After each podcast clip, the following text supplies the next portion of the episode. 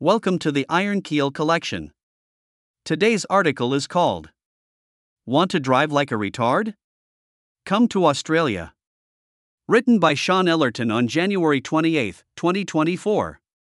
Subtitled Australians need to stop taking it up the arse when it comes to fighting back against ever increasing draconian road speed limits. Being refreshed from a vigorous morning workout, I walk through the Perspex security gates at Mitsubishi Motors Australia headquarters in Adelaide. In front of me is a giant LED screen showing endless looped videos of shiny, oversized and brutish SUVs kicking up dust on some remote Australian dirt road. Roll on to the latest pickup, or ute if you're an Aussie, which sits precariously perched on top of a seaside cliff along with what I assume to be your average Australian family enjoying a picnic near the edge. Then cut frame to some compact hybrid electric vehicle zipping away along some lonely road clearly exceeding the speed limit.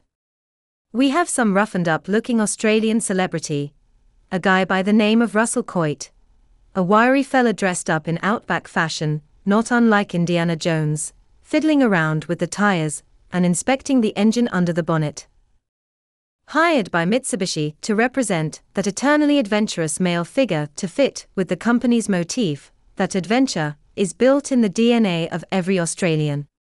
If only this was true. The reality is far from Mitsubishi's vision of being free and carefree behind the wheel of a rugged all terrain vehicle chewing endless miles of near empty road in a bliss of serendipity. The reality is more in line with a series of TV advertising by Volkswagen back in the early 2000s. In one advert, there is a traffic jam with no car on the move. In the midst of all these vehicles, there is a quite ordinary looking Volkswagen Passat occupied by a young couple listening to the radio, not looking terribly perturbed by the traffic. I guess those who wrote the advert were trying to convey that, Despite being utterly helpless in a traffic jam, at least the car offered some level of comfort and support. This is often the reality for many of us commuting to work.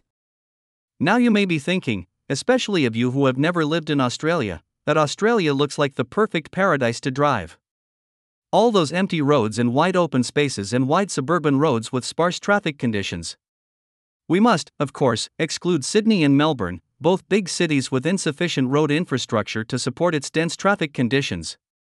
Unfortunately, however, Australia has lost its sense of adventure because of its obsession on imposing more and more draconian speed restrictions on its citizenry. I'll leave off the Northern Territory, which still holds on a little to its larrikin like nature on being somewhat more lax on road restrictions. Australia, quite contrary to what I envisaged it to be from my youth in distant Colorado, is a country infested with overpowering police, moaning minis who want to spoil your fun because it might be a little teeny weeny bit dangerous, and worst of all, those who'd rather have a dildo shoved up their backside than make a little a noise and put up a fight. Because many Australians love to take it up the backside rather than make an issue and stand up for their rights. The Hitlerian police control and the people's love for Dan Andrews, the then premier, during Melbourne's pandemic lockdown is testimony to this. The Canadians are probably not dissimilar in this regard with Pretty Boy Trudeau at the helm. Australians and Canadians are far more prone to be more English biased than American. Americans are often the butt of a joke or two down at the boozer, but at least they can fight.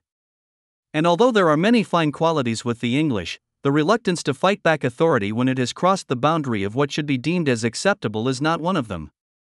The appeal to subservience at the drop of the hat with that typical mustn't grumble mentality. It only makes the masses weaker and the authorities stronger. The Australians, in general, just don't get this, but as usual, and let me be clear on this, I am generalizing. Let's get back to driving on the road. The average Australian, with a stomach force fed with state owned media news, will applaud and hold with high respect how safe our roads are. More speed cameras. Lower and lower speed limits. More speed bumps. More useless right turn red arrow lights that operate at all hours of the day and night despite there being no traffic. More dumbass police officers with frankly nothing better to do than hide behind roadside bushes along the safest and widest tracts of suburban road. And worst of all, the spineless cowards contracted out by the police department in unmarked cars, taking sneaky photos of offenders that might be going a few kilometers over the speed limit. Then we have the real traffic disruptors. The police themselves. Those living in Australia have, no doubt, come across a jam in the middle of the night only to find out that a whole convoy of police cars, lights a flashing, have created a bottleneck to randomly pick on a driver who might be a little over his alcohol limit. I have never seen this happen in the United States. Sure, if you get involved in an accident and then agree to be breath tested for alcohol, that's one thing, but to randomly pull up any driver and force them to blow in a bag is fucking ridiculous. But here's the most irksome thing of it all. The brainwashed ABC News fed wowzers will come out and say, along with a little whiny voice, Well, it's very good for the police to protect us like this, and by the way, can I have it up the arse now, please? Where I live, in Adelaide, driving isn't really a pleasure at all knowing that some asswipe cop will be lurking in the bushes to relieve you of a few hundred bucks and add a few more penalty points to your license. Oh, yes. They'll put the fear of God into you if you even think of contemplating of taking them to court, because, in nearly all cases, you will lose. And it's your own damned fault because you don't really care who's elected. You see, that's the other thing that really bewilders me. The nonchalance of so many Australians to show one iota of interest in politics. Yeah. Don't give a shit, mate. They're all shite. Yep, that attitude will get you nowhere fast. But that's what they do. Oh, yeah. Trump's an idiot. He's going to blow up the world half the chance. Why would you even think of voting for him? My response is fair in saying that what Australians need is for a strong leader who'd prefer to take the bull by the balls rather than take it up the arse by a progressive leaning dildo. By now, you might have deduced that I might be leaning in the way of a little rant here and there, but let's make one thing clear. If you want to be a little part of that adventurous DNA of that old fashioned Aussie, you need to push back and fight. When you see a new speed camera being installed, think of how effective an acetylene blowtorch could be. I've never committed the act of vandalizing a speed camera, but golly, how I raise my support and gratitude to those who made that maverick move to do so. As for those spineless cowards who curl up in darkness in their unmarked cars taking snappy photos of so called dangerous villains cruising a few miles faster than the speed limit, they need to be cast out into the real world to learn the art of survival, because they're all scum and have no concept of what is really wrong and what is not. Perhaps being witness to some vicious shootout resulting in some real nasty injuries or even just getting hit in the eye at the local bar might wake their sorry asses that there are more important things to worry about than the occasional motorist going a few miles faster than they should have. These sorry asses have all had cushy lives and think they're tough with that all that power invested in them by pointing little radar guns at unsuspecting speeders. But, hooray! I do have some good things to say. The skill, logic, and courtesy of Californian drivers. There are a lot of things about California I don't like, that's for sure. But heck. They can drive. In suburban San Jose, there was a fairly busy road, and I made a faint gesture, as a pedestrian, that I wanted to get to the other side.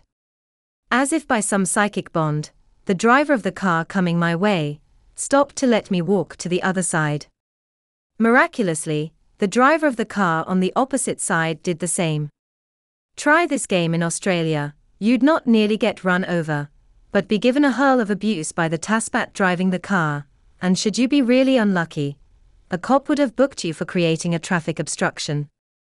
And Californian drivers don't dilly and dally about either. Knowing full well that Americans don't take that kindly to speed cameras being erected, because, well, Americans don't like to take the dildo up the ass. They tend to drive accordingly to the conditions of the road.